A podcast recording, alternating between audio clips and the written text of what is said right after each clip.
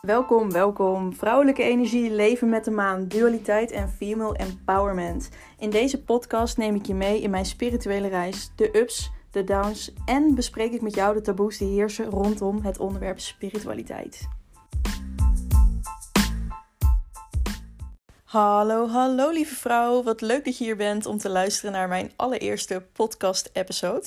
Mijn naam is Roos. Ik ben 29 jaar jong en moeder van drie meiden, waarvan één het pijn en twee cadeau. Ik ben de verloofde van Kevin en samen wonen wij in het mooie Amersfoort. Dus deze podcast wil ik je graag vertellen hoe ik in aanraking ben gekomen met spiritualiteit. Um, maar het lijkt me leuk om eerst even te vertellen wat ik hiervoor allemaal gedaan heb, zodat je een beetje een beeld kan schetsen van de persoon achter de podcast. Ik heb hiervoor gewerkt een aantal jaar als filiaalmanager in Amsterdam voor een bekend cosmetica bedrijf.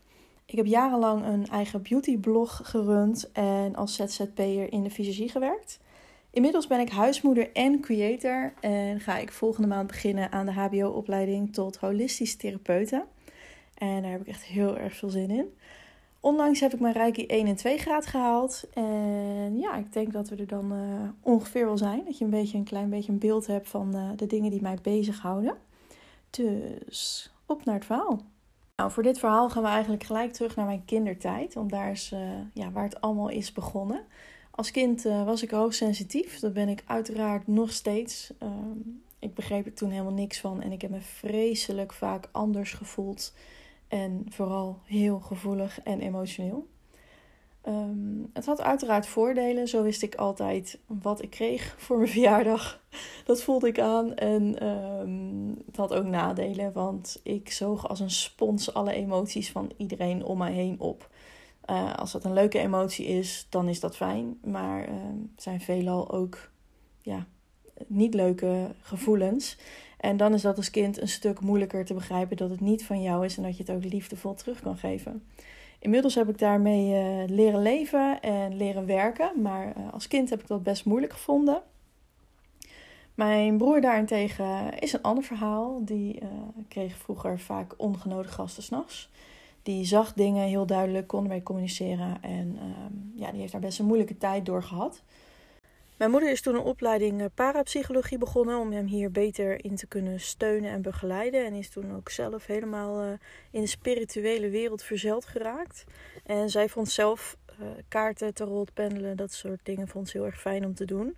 Maar als kind wilde ik daar echt helemaal niks van weten. Ik vond het doodeng en ja, mijn vriendinnetjes trouwens ook. Als we dan s'avonds, uh, dan was het weer lachen, gieren, brullen en janken tegen de tijd dat we naar bed moesten.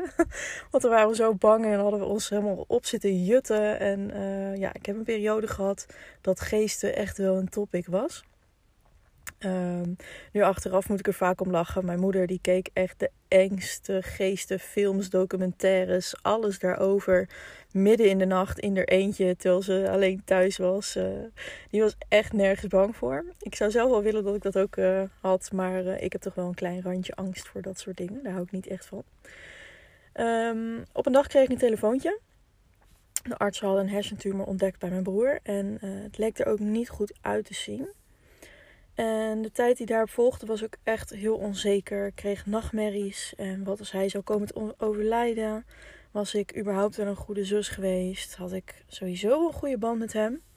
En kende ik hem eigenlijk wel goed genoeg? En allemaal van dat soort levensvragen. Ik was echt, uh, ja, ik had het er echt heel erg uh, moeilijk mee. Um, die tijd liep ik zelf ook al echt op een lege batterij. Ik werkte gemiddeld 40 uur voor een werkgever en nog zo'n pak een beetje 50 uur uh, voor mezelf, voor mijn blog en als freelancer in de visagie. Dat deed ik er allemaal naast. En uh, dat deed ik niet zomaar, maar dat deed ik met een reden. Want ik voelde me vooral heel erg goed als ik zo druk was. Dan hoefde ik namelijk niet in de spiegel te kijken en mijn onverwerkte trauma uh, ja, onder ogen te zien.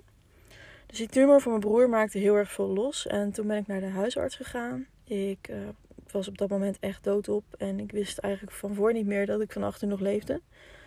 En de diagnose die ik kreeg was een dubbele burn-out. Ik moest toen direct stoppen met werken. En uh, ja, tenminste me ziek melden op mijn werk van de arts. En uh, ik heb toen ook gelijk uh, psychische hulp gekregen. Dat klinkt wel heel heftig gelijk. Maar ja, tijdens een burn-out is het wel fijn om begeleiding te krijgen.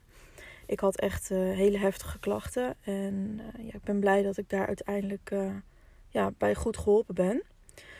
Um, in die periode die daar volgde heb ik alles leren onder ogen te komen. Heb heel hard aan mezelf gewerkt. En begon ik voor het eerst van mezelf te houden.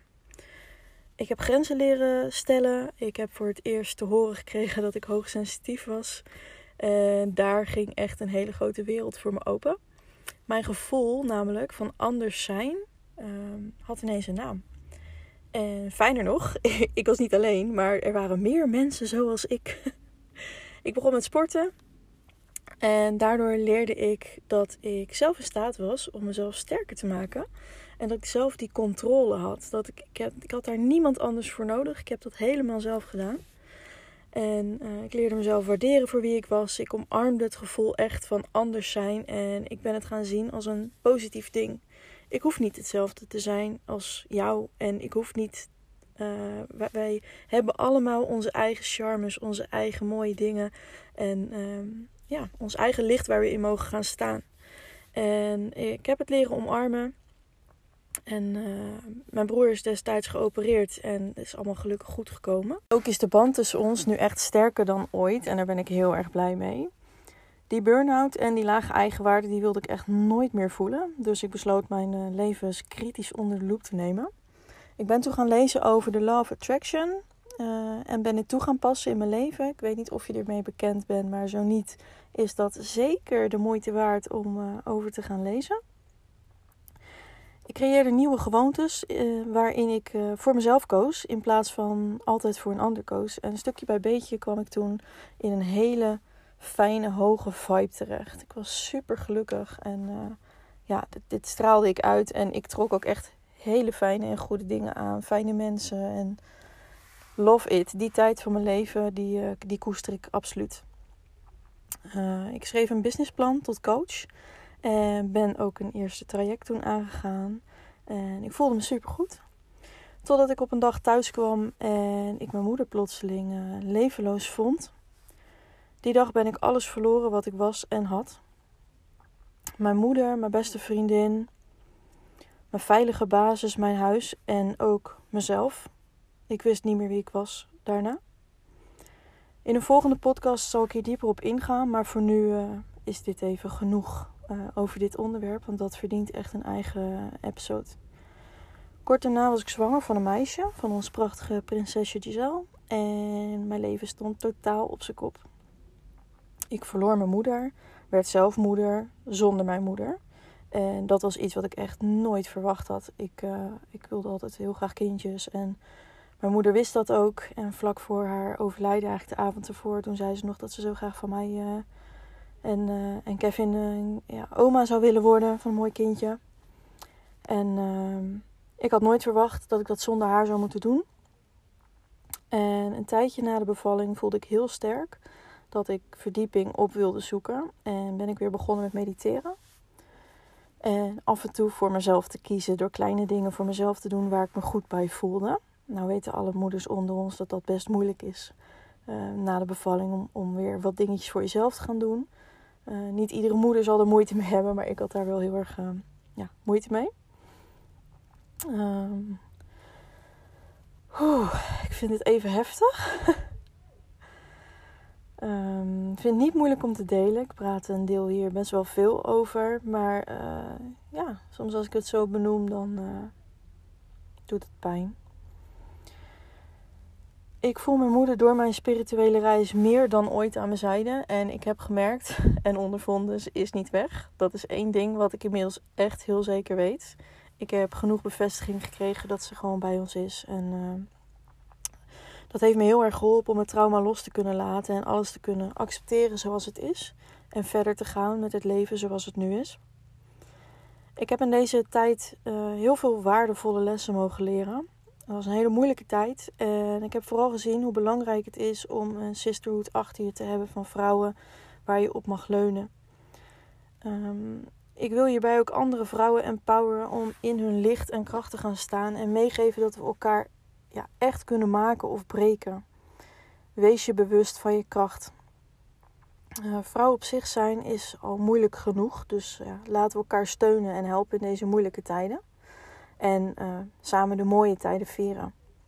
Door het delen van mijn verhaal in deze podcast hoop ik je te inspireren, je comfort te geven en misschien wat troost te bieden. Want je bent namelijk niet alleen. Dat was ik ook niet. En zo heb ik me wel gevoeld.